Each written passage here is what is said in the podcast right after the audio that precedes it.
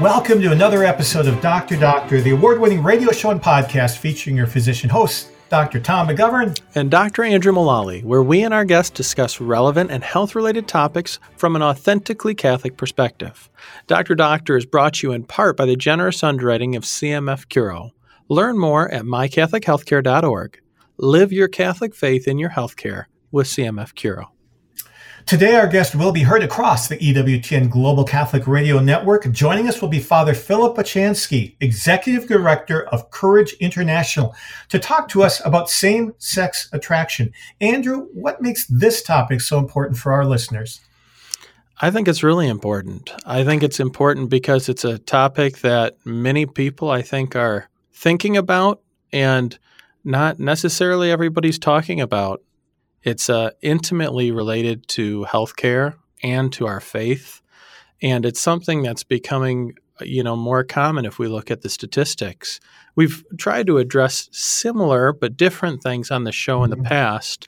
Right. We had Dr. Paul Hruz, a doctor of psychology, pediatric endocrinologist, talking about gender dysphoria, among other episodes we've had. Yes, and then a psychology PsyD, a doctorate, Andrew Sodergren talked about especially rapid onset gender dysphoria, but from the psychologist viewpoint, whereas Paul Hruz was great. We've had him on twice now, just about the harms of trying to block puberty or do surgery to change the outward appearance of people. Yes. And so these are things that are becoming a bigger and bigger part of healthcare in America. And so we wanted to address it on our show, and we could think of nobody better than our guest today to help us do that. Oh, absolutely. And Andrew, there's a quote you really like from the USCCB on this topic.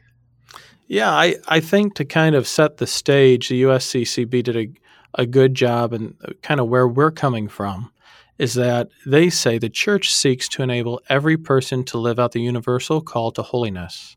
Persons with a homosexual inclination ought to receive every aid and encouragement to embrace this call personally and fully. This will unavoidably involve much self-mastery and struggle, for following Jesus always means following the way of the cross. The sacraments of Eucharist and penance are essential sources of consolation and aid on this path. And so that's the kind of where the USCCB and the Catholic Church in America and we on Dr. Doctor are trying to come from, in finding the best way to reach out to our brothers and sisters in Christ who have, same-sex attraction. And you found some great statistics, some information. It's interesting that from 2012 to 2022, where we are now, the percent of U.S. adults who identify as something other than heterosexual has doubled, 3.5% to 7.1%. Yeah, it's really incredible. It's escalating. And it's going at a rate that, I've seen even in secular media sources, people are commenting on this and saying this does not necessarily appear to be organic for it to be increasing at such a rate. And it's even more noticeable when you look at the different generations. So when you look at, these are from Gallup polls, these statistics, but if you look at baby boomers, about 2% or 2 people out of 100 would identify in the LGBT community. However, when you look at the Generation Z, the folks born between 1997 and 2002, 16%, 15.9% of people identify as other than straight heterosexual.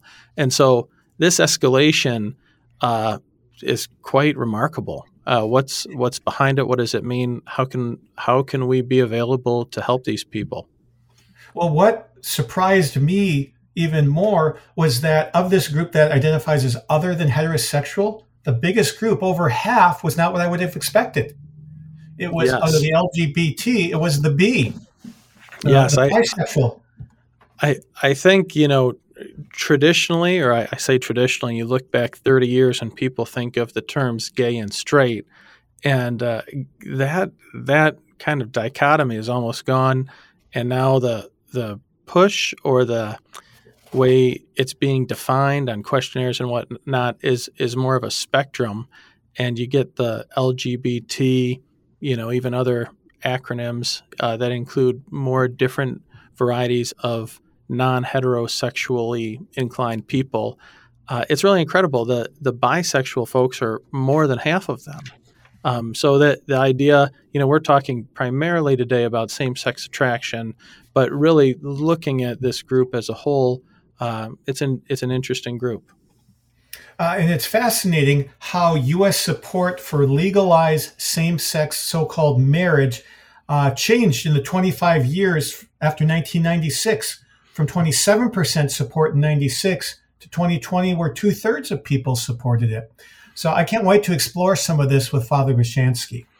Yeah, in kind of reviewing and preparing for this show, one of the things that struck me also is not only the amount of people that identify in this way, the public support, but also kind of the influences there are on children regarding this. I found an interesting article about a kid who talked about growing up in Maryland in a very diverse public school in Montgomery County, Maryland, where they taught about sexual orientation and gender identity in health class.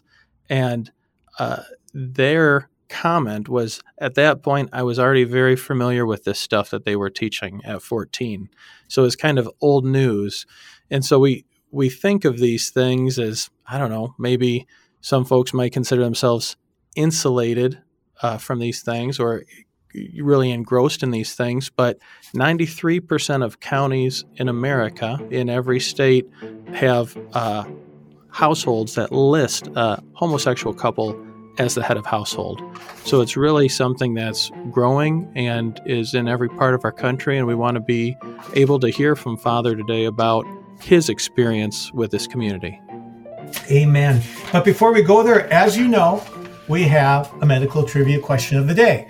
Category I chose for this one is testosterone. So in adulthood, how much higher are testosterone blood levels in men compared to women? And it's a multiple. It's not just a percent, but it's a multiple. What is that multiple? And is a bonus question.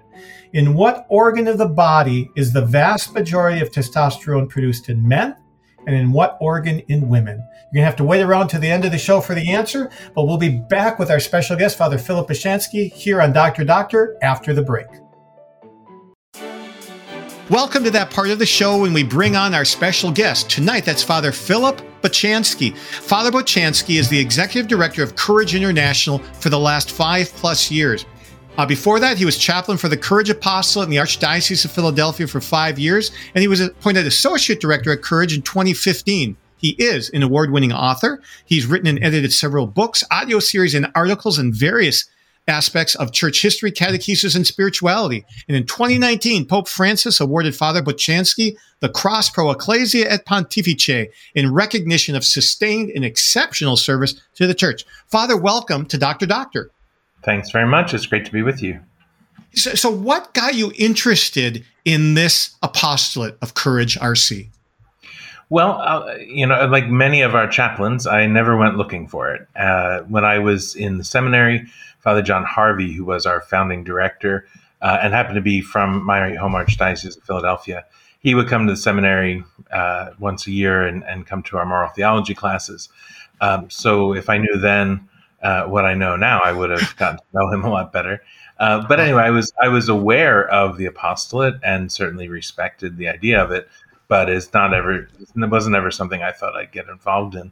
But what happened was the local chapter in Philadelphia, their chaplain was, he was a Redemptorist priest, and so he was moved by his order to a different house, and they didn't have anybody to send in his place, and the other priests in the parish were very busy, so they couldn't continue as the chaplains, and happened that one of the lay leaders of the group was a parishioner of mine, and he asked if I would be willing to help out. So I did that kind of tentatively at first, to be honest with you. I wasn't quite sure what they would need from me or how I might be able to help. But the more I got to know the members of the group, the more I really admired and respected them and what they were striving for. And so started going to the national conferences, started getting more involved in things regionally. And then in, I guess it was summer of 2014, our board decided that we needed another priest in the office. And so Father Paul Czech, who's my predecessor in the job I have now, called and asked if I would be available. So I approached my Archbishop, Archbishop Chaput at the time, first thing he said to me was, I would never stand in the way of you doing something like that. And so I came to our central office here in Connecticut, and I've been here a little over 7 years now. Oh, you're in Connecticut, not Philadelphia. I'm from Philadelphia, and I'll return there. I'm still incarnated in Philadelphia, but the main administrative office for our apostolate is in Trumbull, Connecticut, which is in the Diocese of Bridgeport. Father Czech is a priest of Bridgeport. So Father Harvey started the apostolate in 1980 in New York, and then in 2010, Father Czech was invited by Bishop Laurie at the time, now Archbishop Laurie of Baltimore, to bring things here to Bridgeport. Very good.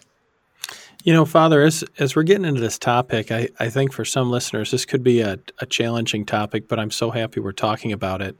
Maybe we can start out with some just definitions. You know, we use the term same-sex attraction, but what does that mean in regard to physical, emotional attraction?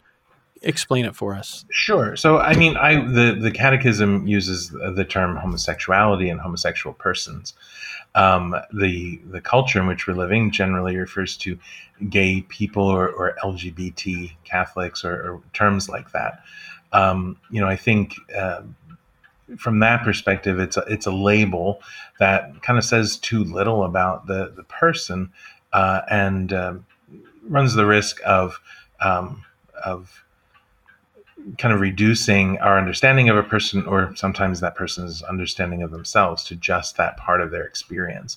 So I would never argue with somebody. I'm not going to force somebody to say things the way that I would say them. But if I'm giving a talk or an interview like this, I'll most often refer to a person who experiences same-sex attractions. And that puts the person first. It lets them describe their own experience. Sometimes we're inclined to say a person who's suffering from or struggling with, and yeah, first of all, that makes it sound like a diagnosis, but also we can't tell someone else if they're suffering or not. You know, they, and if we assume that, then it may be very difficult to have a further dialogue with them.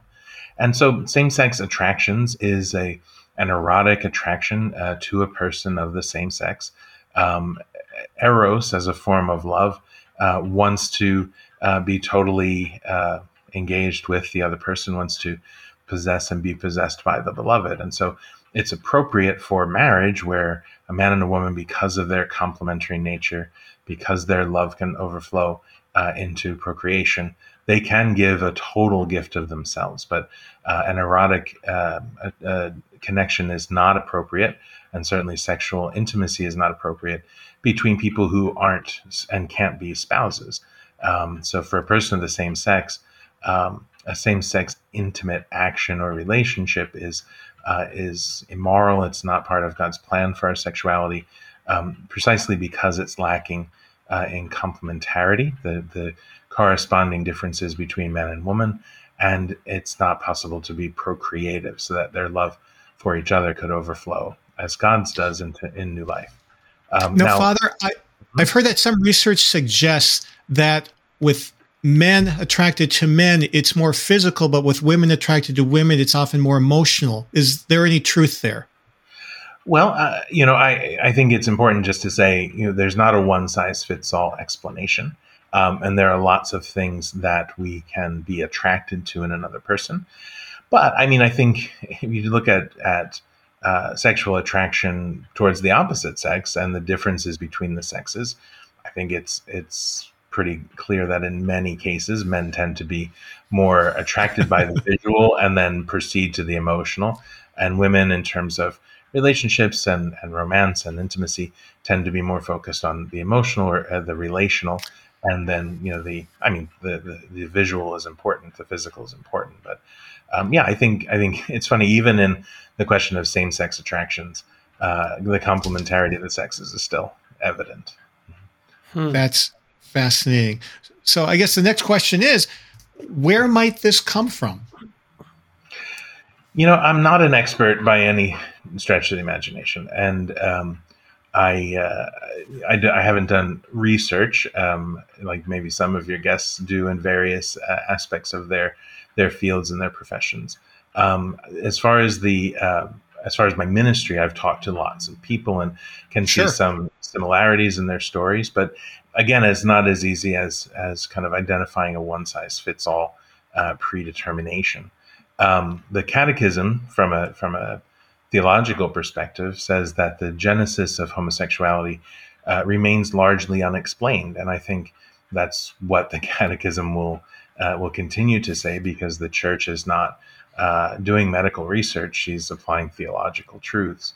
But people who do research, for example, the American Psychological Association, if you look at their website, at their questions about sexual orientation, it says that there's no consensus among scientists about any particular factor or particular combination of factors that causes a person to have a particular sexual orientation.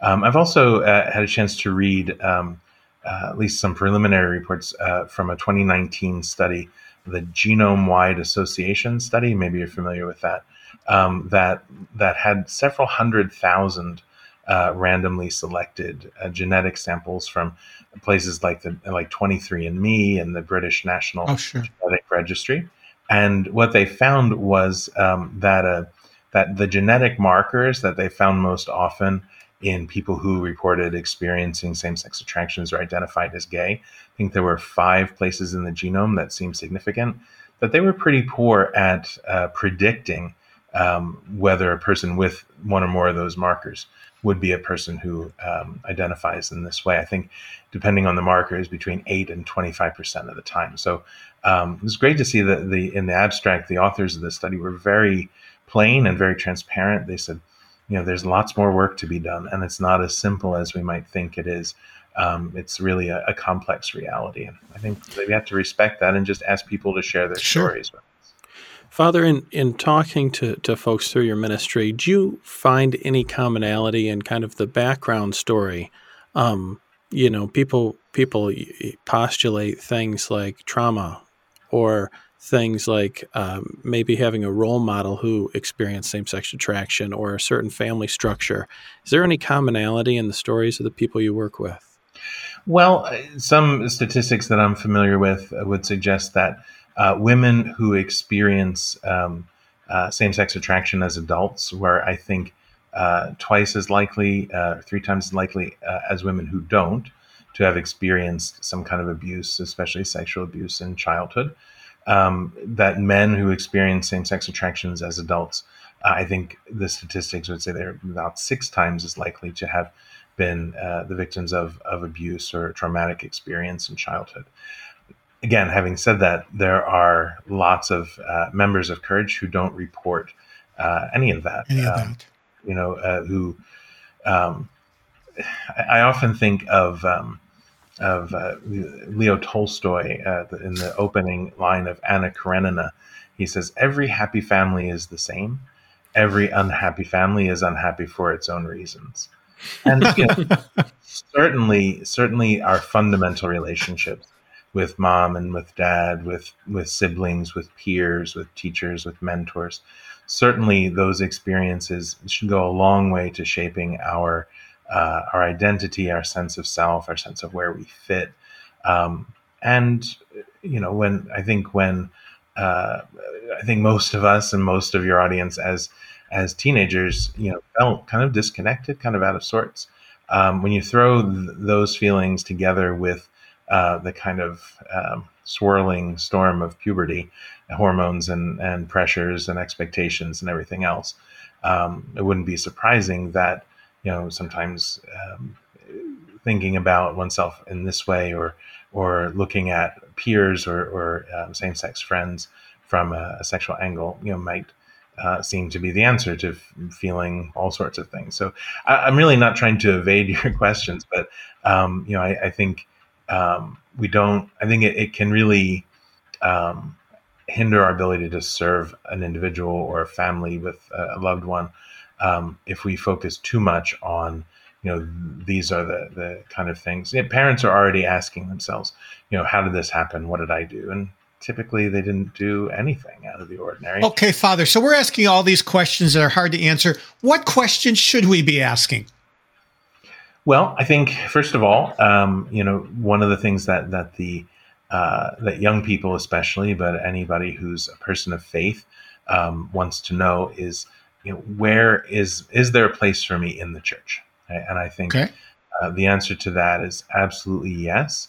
The church makes an important distinction. We were talking about attractions before.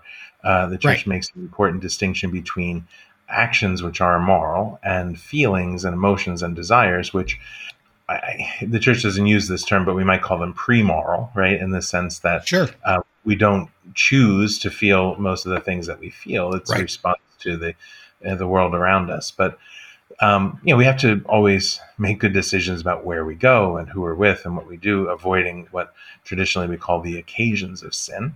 But it's very important, I think, to say that people who experience same-sex attractions should not be marginalized for that reason, right? Should not be excluded. They are very much members of the church by their baptism, by their participation in the life of the sacraments, by their membership in the body of Christ. And so a person who is striving to live as the church asks us all to live, the virtue of chastity, it can be fully engaged in the life of their parish, in the life of the church. I think another thing to propose to them is just the beauty, and this is something I know from experience as a priest, the beauty of spiritual fatherhood or spiritual motherhood as a real vocation and not a consolation prize, not a second best way of loving. And I think it's important to listen to the stories that people bring, whether it's having been misunderstood or treated unkindly or even harmfully by someone in the church, whether it's confusion about what the church teaches or frustration about trying to live it out. Pope Francis often says we accompany people starting from their situation and with mercy. So, if we can learn to take people's stories seriously, really hear them out before we give them what the church has to say, then there's a much, much bigger chance that they'll be able to receive it from a place of understanding and love and be motivated to pursue it.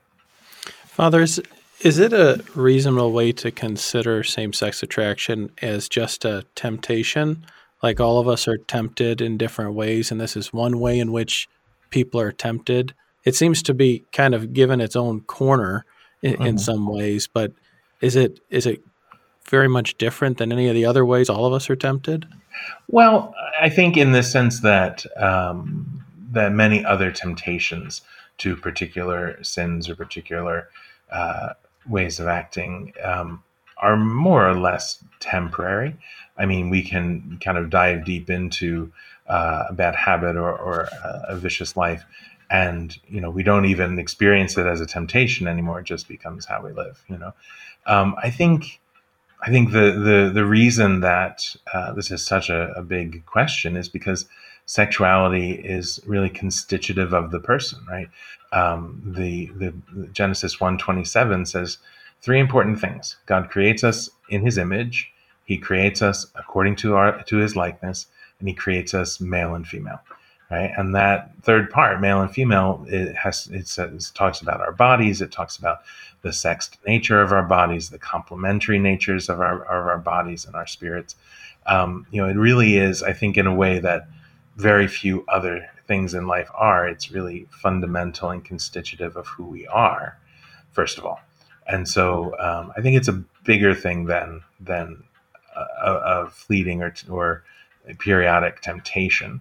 I think it really goes into a person's sense of himself or herself, a person's way of relating to others. When there are questions or fears or shame or guilt surrounding it, it can really skew a person's estimation of themselves or their ability to be in healthy relationships, et cetera. So a lot of what we're doing in my apostolate is just hearing people out, helping them to understand God has a plan for their lives and to think of themselves in light of that plan and in light of the destiny and the dignity with which God created them, instead of just seeing their life through the lens of this particular part of their experience. So it's part of their experience, but I think it's a major, major part of it, part of their sense of self and of others and often of how God looks at them. So I think it's more than that, yeah. Is that same-sex attraction something that is typically stable through their whole lifespan, or does it sometimes change? Well, I mean, that's why I often speak of a person who experiences same-sex attractions in the plural, right? Because I think it absolutely does have the potential to change in intensity, in the way that it's experienced. There's some research, for example, the National Longitudinal Study on Adolescent Health, ADD Health. They asked large cohorts of young people when they were 16 and 17 what their sexual orientation was, and then again when they were 25. And what they found was that although people identified as heterosexual, that number remained very stable, that there was a lot of fluidity in other ways of answering that, mostly heterosexual, bisexual, mostly homosexual, totally homosexual. That in every category there was some fluidity exhibited. Just, I think, not because of any interventions or any particular influences, other than just growing up and understanding oneself and one's relationships from a different point of view. This is why the church is always concerned about not putting a label on oneself, not defining oneself just through this experience, but particularly for young people. So that as they grow, grow in relationship and understanding of themselves and others, that they can react naturally to whatever changes might happen. Now, again, we wouldn't approach somebody who's experiencing this and say, "Oh, it's just a phase, and you'll grow out of it, or you'll get over it." No, that's just not respectful of the person's experience. But I think at the same time to just encourage people to leave room for just the actual desires of the heart at any given moment, rather than kind of locking them in through any particular way of assuming they'll always have to be. Well, I think this is a good place to take a break from the first half of our interview. We'll be back with more and Father Philip Bochansky on same-sex attraction here on Dr. Doctor. And we are back today with Dr. Doctor and talking to Father Philip Bochansky, about courage and the courage apostolate. We were debating hard or soft C before, Father, so I just wanted to attempt to get it right. It's all good. But tell us, for a lot of our listeners, I think, who might not have a touchstone in this world, what is courage? What does it look like? What does a meeting look like? Tell us about that. Well, Courage was founded in 1980 at the invitation of Cardinal Terence Cooke in New York. And what was happening is a few years earlier, a group called Dignity had formed as a support group for Catholics who I think they would have identified as gay or lesbian at the time. But it was a very affirming of homosexual relationships and a way of looking at oneself through that label. And so it was not really not at all consistent with the church's teaching about sexual morality and chastity. So Cardinal Cooke wanted a group that would support and encourage people who wanted to live according to what the church taught. So Father John Harvey, our founding director, along with Father Edwin O'Brien, who was one of Cardinal Cooke's assistant priests, now a cardinal himself, and Father Benedict Groeschel, they gathered to talk about what they might be able to provide, and then they started putting advertisements in the Catholic newspaper in New York and in other places. So our first Courage group met in Lower Manhattan on September 26, 1980. One of their first orders of business was to choose the name of the apostolate, and lots of names were proposed, including most of the theological and moral and cardinal virtues. So one of our members said, well, we need to live all these things, but to live any of them, we have to have fortitude. We need to have courage. And so that's where the name comes from. Shortly after that, Father Harvey invited the members to kind of set up a plan for what they were about and how they would strive. And so that's where the 5 goals of courage come from, which are still kind of our constitution. So first goal is to live chaste lives, following the church's teaching.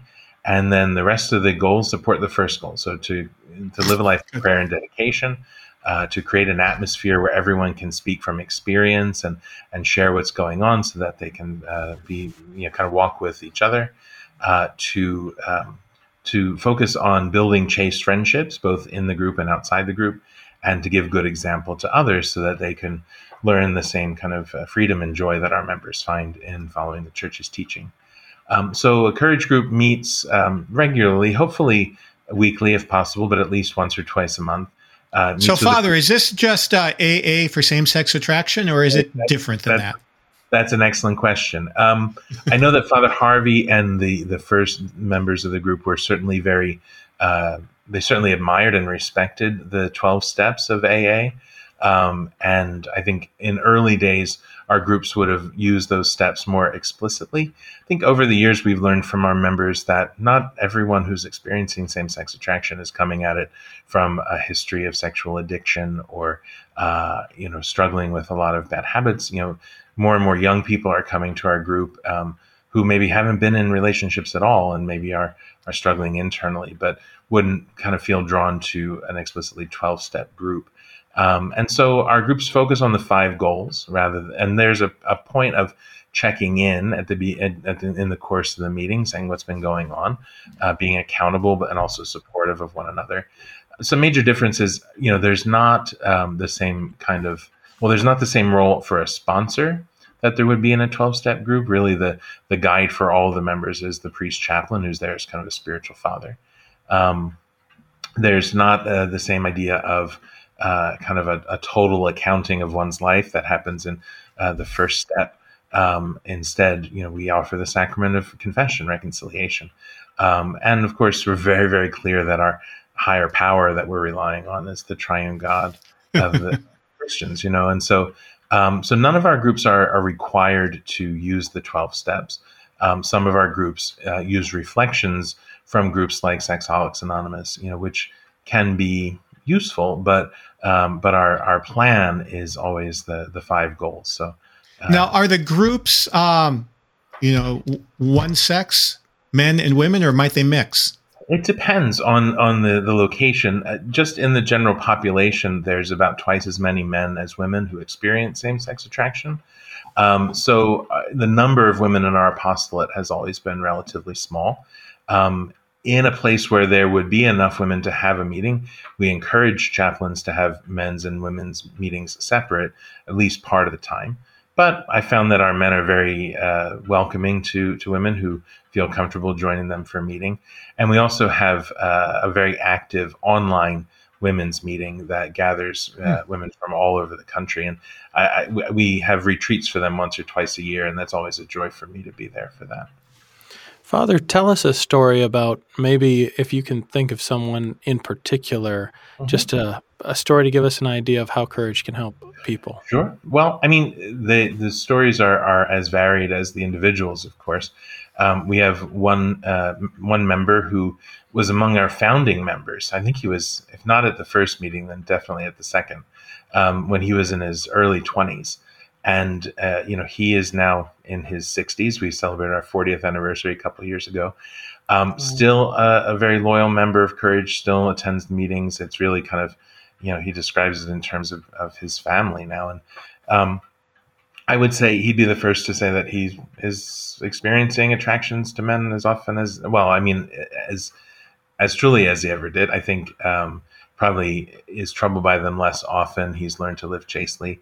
With a lot of help and support from his brothers and sisters in Courage. So for him, it's been a support to, accept, hey, this is how my heart and my mind work. This is what I'm going to feel, but I can make good decisions about it. Another member of the same group was kind of came to Courage really not thinking he would ever tell anybody about this experience in his life. Ended up opening up, of course, and having a lot of support for that.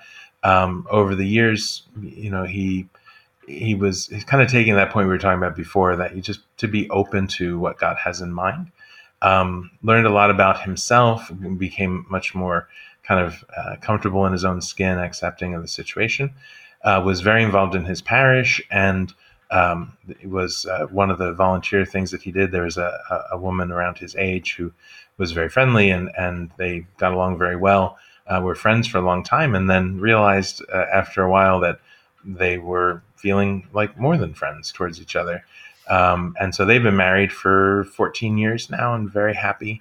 That's not everybody's story, but some of our members do end up marrying a person of the opposite sex.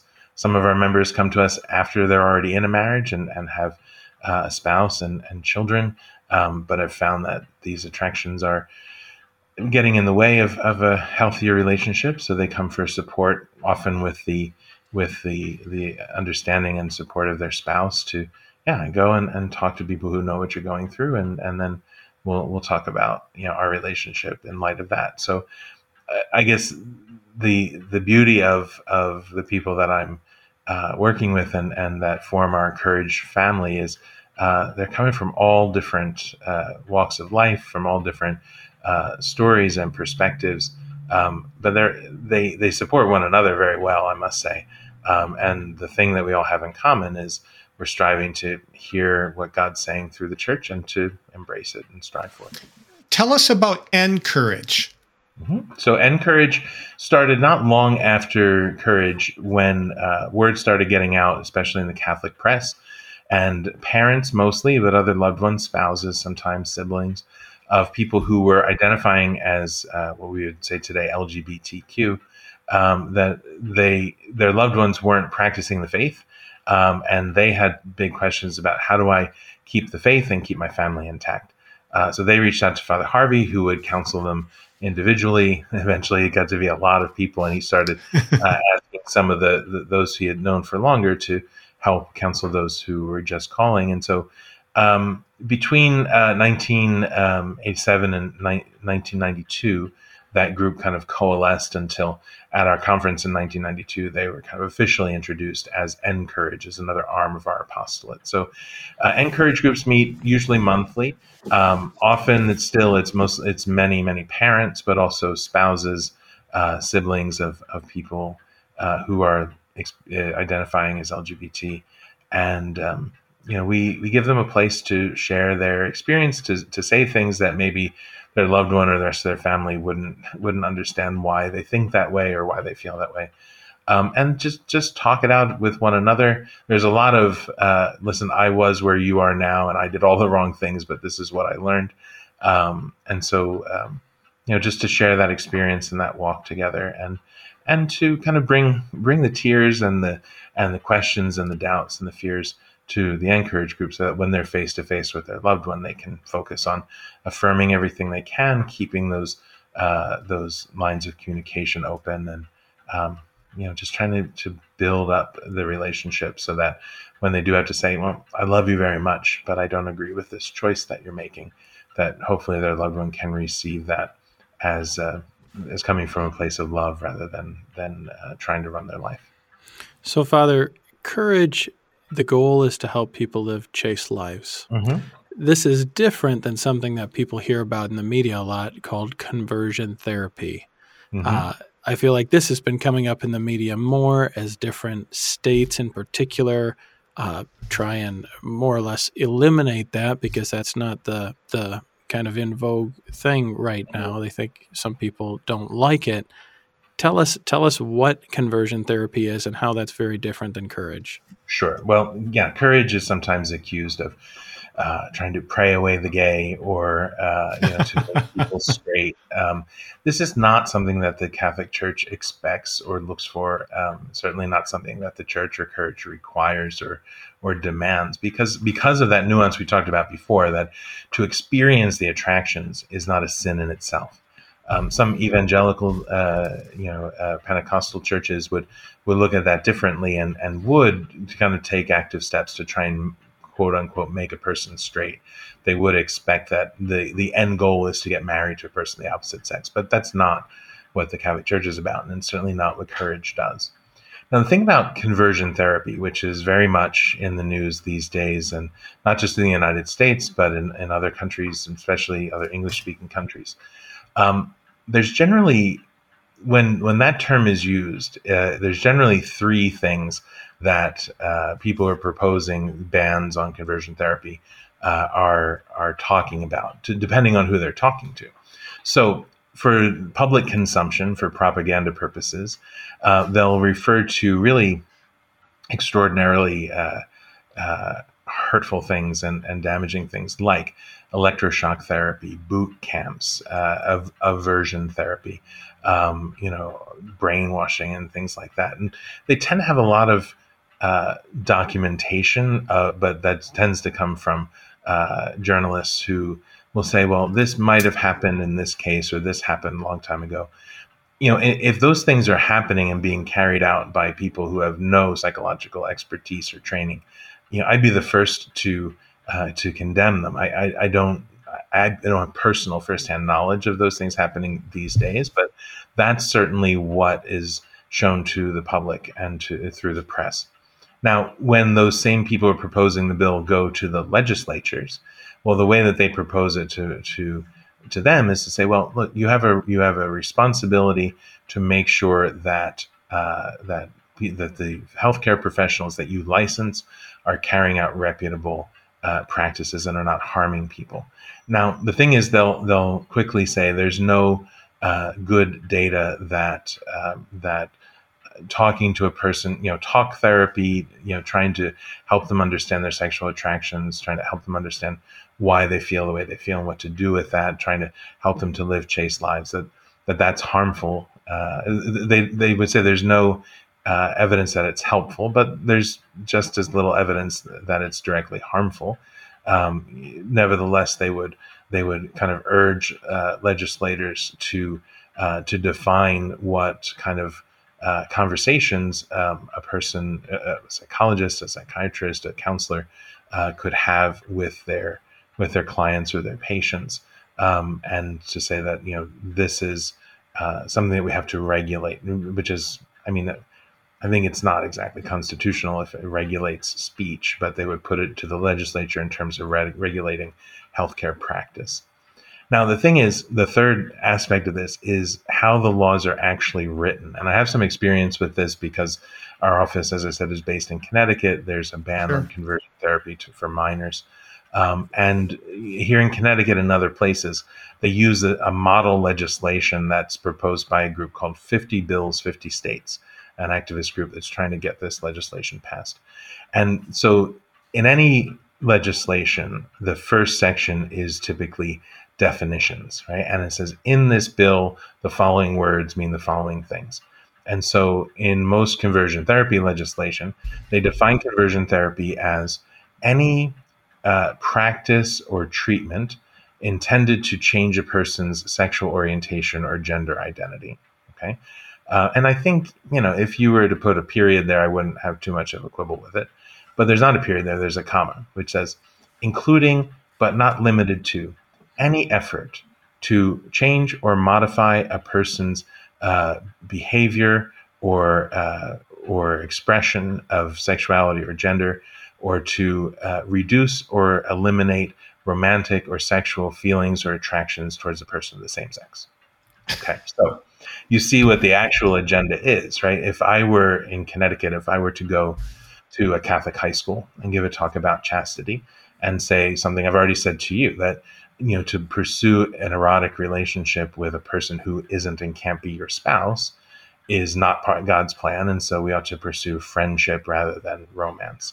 And someone were to ask me, well, what about me? I experience attractions to the same sex. And I would say to that person, well, a person of the same sex can never be your spouse. So definitely to try and, hand those romantic feelings, those sexual feelings over to the Lord and pursue a friendship with a person of the same sex.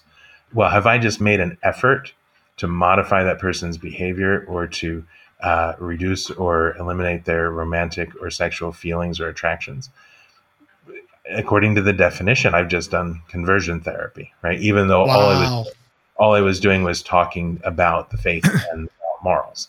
So I think that the real goal behind this is to take people of faith and people who want to speak about morality out of the public conversation. Father, we have 3 minutes left. In our last 3 minutes, what do you wish doctors knew about the best ways to interact with patients who reveal they have same-sex attractions? Well, I tell everybody, you should be able to say three things to someone that you care about who shares this with you. Namely, I love you, I believe God has a plan for your life, and I want to hear your story.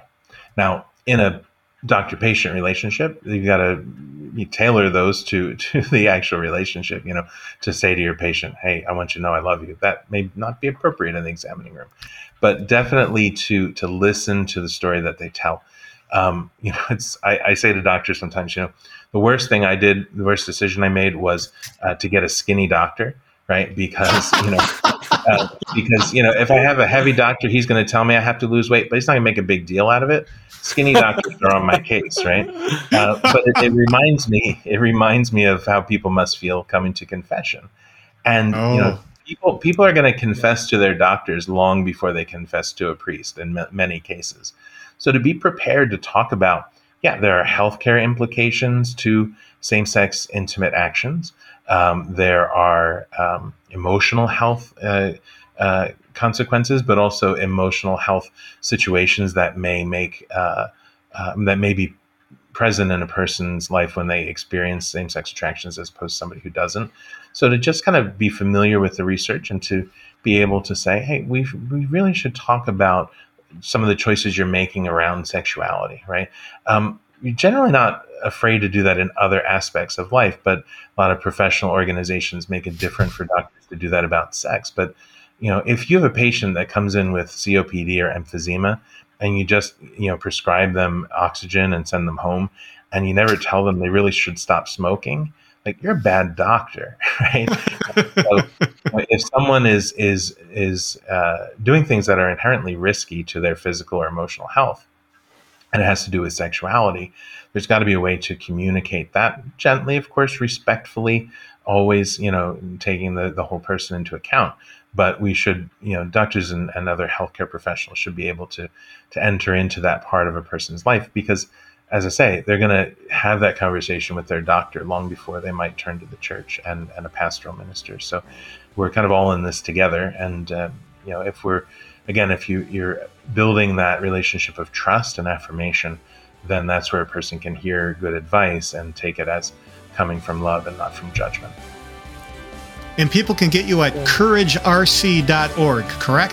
That's correct. Father Philip Bochansky, thank you for being with us here on Dr. Doctor. Thanks very much. And we're back with Dr. Doctor and the answer to the medical trivia question. Tom, what do we got? Category testosterone. In adulthood, how many times higher are testosterone levels in men compared to women? And the average, unsurprisingly, is 15 to 20 times more in men than women. Although women do not have a negligible amount, they have some testosterone. In fact, they need some testosterone, don't they, Andrew? That's true. A lot of people don't know that, but that is true. And what organ do they come from, Tom? In men, the testes, and in women, the ovaries. But some will also come from the adrenal glands in both men and women, and also even from some other tissues. But the vast majority, testes in men, ovaries in women. And now know. We thought the ovaries were just two-trick ponies, but no, they can make testosterone too. Yes, incredible. They can, in addition to those valuable eggs. So, Andrew, what are our top three takeaways for this episode? Well, talking about it off air, there are so many pearls from Father. And I'd say number one, the biggest takeaway for our listeners is to experience same-sex attraction is not a sin. Amen. So to experience that is not a sin. I'd say number two, the word that came to me was accompaniment. Yes. Father said that to everyone you meet, you should be able to say, I love you. And God's got a plan for your life.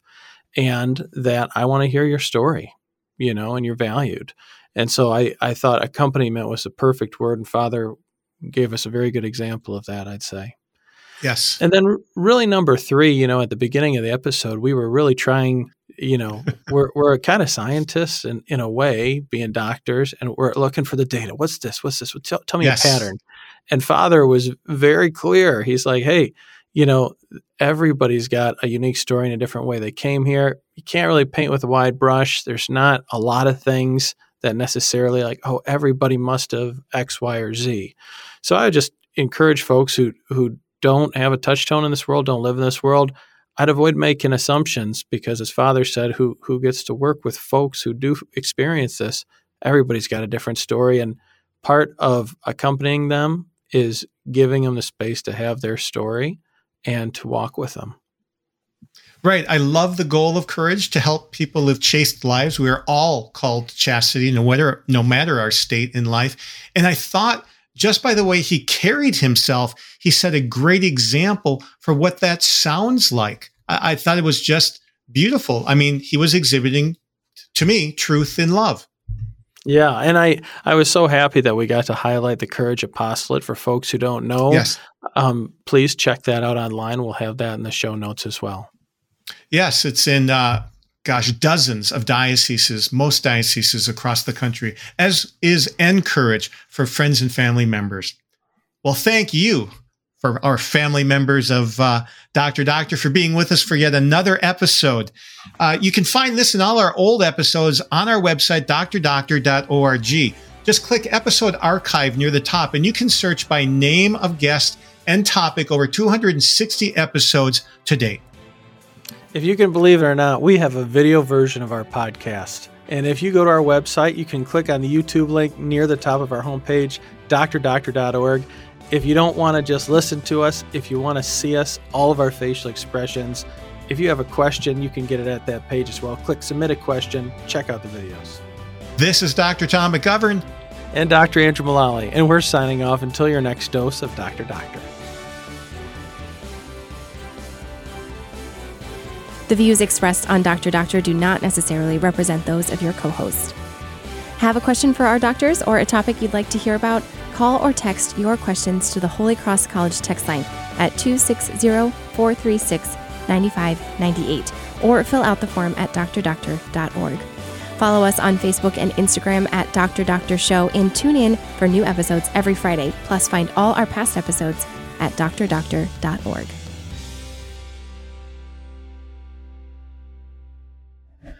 This show is a production of the Spoke Street Media Podcast Network. For more great podcasts, visit spokestreet.com.